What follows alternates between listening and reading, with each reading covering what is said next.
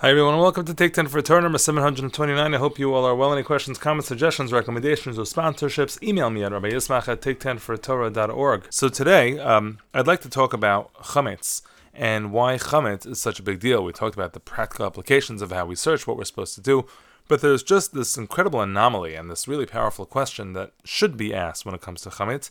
I know the Abarbanel asks the question. I think it's very obvious, but not a lot of us have thought of it. The question is as follows: We know that matzah is a big deal on Pesach. Why is matzah a big deal? Because the Jews got out very quickly. The dough didn't have the time to rise, and so we know that we read that story in the Torah. But when it comes to chametz, why is there a prohibition of chametz? So matzah and chametz are pretty much the same thing. The only ingredient that's different is time. So matzah is the good guy. Chametz, though, is the bad guy. Why would that be? That would be kind of like saying that on Sukkot, where we have a lulav and an esrog and hadassim and aravos, and we have the four species that we take and we shake. Those things should be uh, great on Sukkot, and what any other leafy vegetable should be forbidden. I mean, what's the corollary one to the other? Just because matzah is a good thing, why does that make chametz a bad thing? And not only that, but why is it quite as bad as we've seen it is? It's not just forbidden to eat, to derive benefit from, to own, but it's also uh, mandated to search and destroy. We don't only search, we also destroy. We don't only uh, do either of those things, we also do something called bittul, and we nullify. And the laws relating to chametz are so severe. And again, the whole thing, at least reading the Torah, was about matzah. It wasn't about chametz at all. So I want to understand how this has been treated throughout the years. And the truth is, there isn't a very good answer to this question. What I mean is, there isn't a very good halachic answer to this question. The Radvaz, many years ago, already is stuck on this question. He tries to explain why we have all these added prohibitions to chametz, and he says, well, there really isn't any great halachic justification. Yeah, you might say chametz is in our house all year, and because it's in our house all year, I'm that much more likely to eat it, and therefore you have to search and destroy and get rid of it. You might say this, but there are other types of foods and ma'achalos asuros, forbidden types of foods, which also might have that uh, I don't know relevance to to maybe I might eat it. So therefore, it doesn't really apply and it doesn't really work. So chametz needs an explanation. Says the Radvaz. The explanation comes from Gemara in Brachos. Gemara in Brachos refers to um, the following conundrum that we as human beings have. God, you know that we want to do what you want us to do. What stops us? Sa'ar shebe'isa. The sa'ar shebe'isa, the leaven within the dough. And so it refers to chametz, the leaven in the dough as the Yetzer Hara. It goes on to say Vishibud Malchios and the, um, the, the subjugation by other kingdoms and the fact that we're, we're not autonomous. But let's focus on the Sa'ar Shabi And so the Radvaz says that because of that connection of Sa'ar Shabi of chametz, and the Yetzer Hara, that's why for one week a year we go crazy trying to remove that Yetzer Hara. So the question, of course, uh, still exists. In what way is chametz like the sa'ar So You can call anything the sa'ar shabi. So in what way is that the case? So there are a few different interpretations and understandings of why and how this is. So we'll go through a couple of them and see what we can get through in the time that we have. The Sefer HaChinuch begins and says it really comes down to the fact that the most important ingredient that makes chametz different from matzah is sloth. Chametz takes a long time. Chametz takes uh, takes us uh, basically laziness. It's not maximizing the amount of time that you have. He says number one. Um, uh, machsheves hamakriv. A korban is supposed to be inspiring us to think, the one who brings the korban. And here he's not even talking about the prohibition of chametz on Pesach. He's talking about the prohibition of bringing chametz on the mizbeach in general. And based on what we're doing, we're supposed to take the metaphors from there. We're supposed to really understand it. By distancing ourselves from chametz, which is made from with great delay, mikorvenu, from what we're bringing forth. We learn from here that we're supposed to take the notion of quickness, alacrity to do things as quickly as possible. Maseh Hashem Baruch Hu. We're not here to waste time. Like they say, the only asset that we absolutely cannot retrieve once lost is time.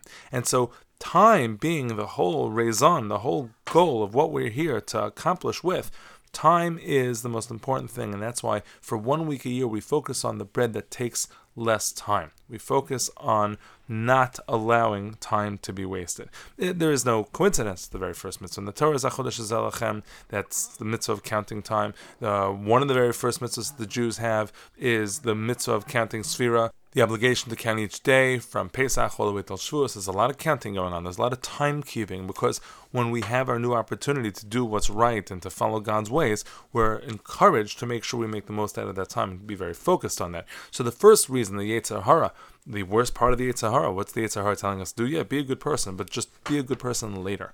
Don't necessarily do this now. Take the time. Don't worry. You got plenty of time to get started. You got plenty of time to start this project, to start that mission. Doesn't really matter. Don't worry about it.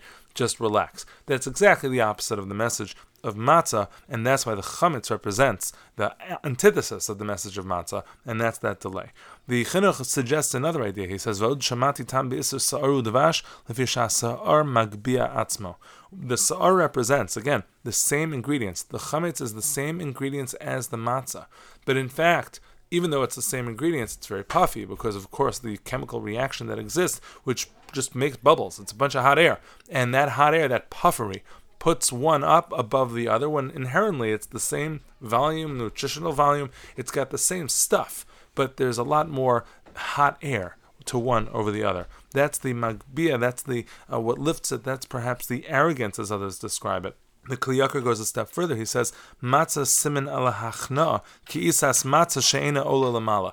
One is sort of you know sublimating yourself under something else. The the ability to be modest, the ability to not be arrogant. That's what matzah represents. Whereas chametz, which is really the same stuff, it's just puffed up. And that's the goal. The goal in focusing on one over the other is to know that there are two types of people. People can have equal content, but one puffs themselves up over others, and the one, uh, the matzah type of person, is the person who is the, the, the reasonable one, the one with hachna, the one who is has modesty and humility. That's exactly what we're supposed to be. And the Yetzer Hara is, of course, that arrogance that we know exactly what we're doing, we're always right, we don't need to listen to anybody, etc.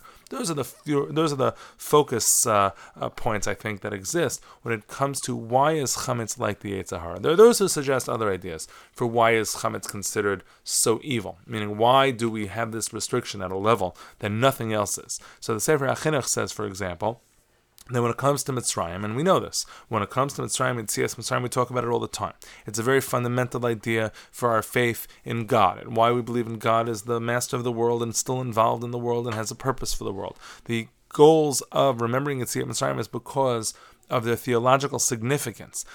And that's why we do it all the time, day in and day out. And we have this special holiday devoted to sharing this message with our children. But because it's so important, everything attached to this prohibition is so important. And so he says, V'al kain kol mitzvah shahaya lezecher Yetzias Mitzrayim. Any mitzvah that is created around Yetzias Mitzrayim, chamura aleina v'chaviva harbe, is very stringent and very beloved. And so the reason chametz has so many levels of restriction, he says, forget about the Yetzer Hara.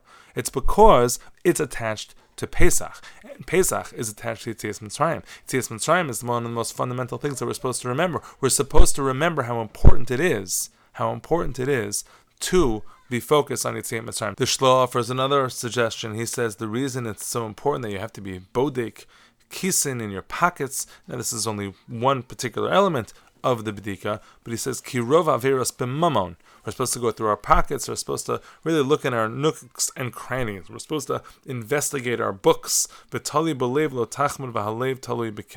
lot of our theology is dependent on our jealousy and, and where we think we should be and what we should have and all of those thoughts and all of those ideas are particularly focused and really come into uh, refrain, sharp refrain, when it comes to Pesach. And we look in our pockets, and symbolically, therefore, we're supposed to be looking uh, at all that it is that we do. The last thing I wanted to share is the Derech Hashem. The Derech Hashem refers to the beginning of Jewish history, and I'll read it to you in English. He says, Until the Exodus, Israel was assimilated amongst other people, one nation in the midst of another. With the Exodus, they were redeemed and separated. Until that time, every aspect of human being was darkened by the spiritual opaqueness and pollution that overcame it. With the Exodus, the Jews were set aside so that they would have the opportunity to purify their bodies and prepare themselves for the Torah and for dedication. In order for this to be possible, they were commanded to rid themselves of leaven and eat matzah.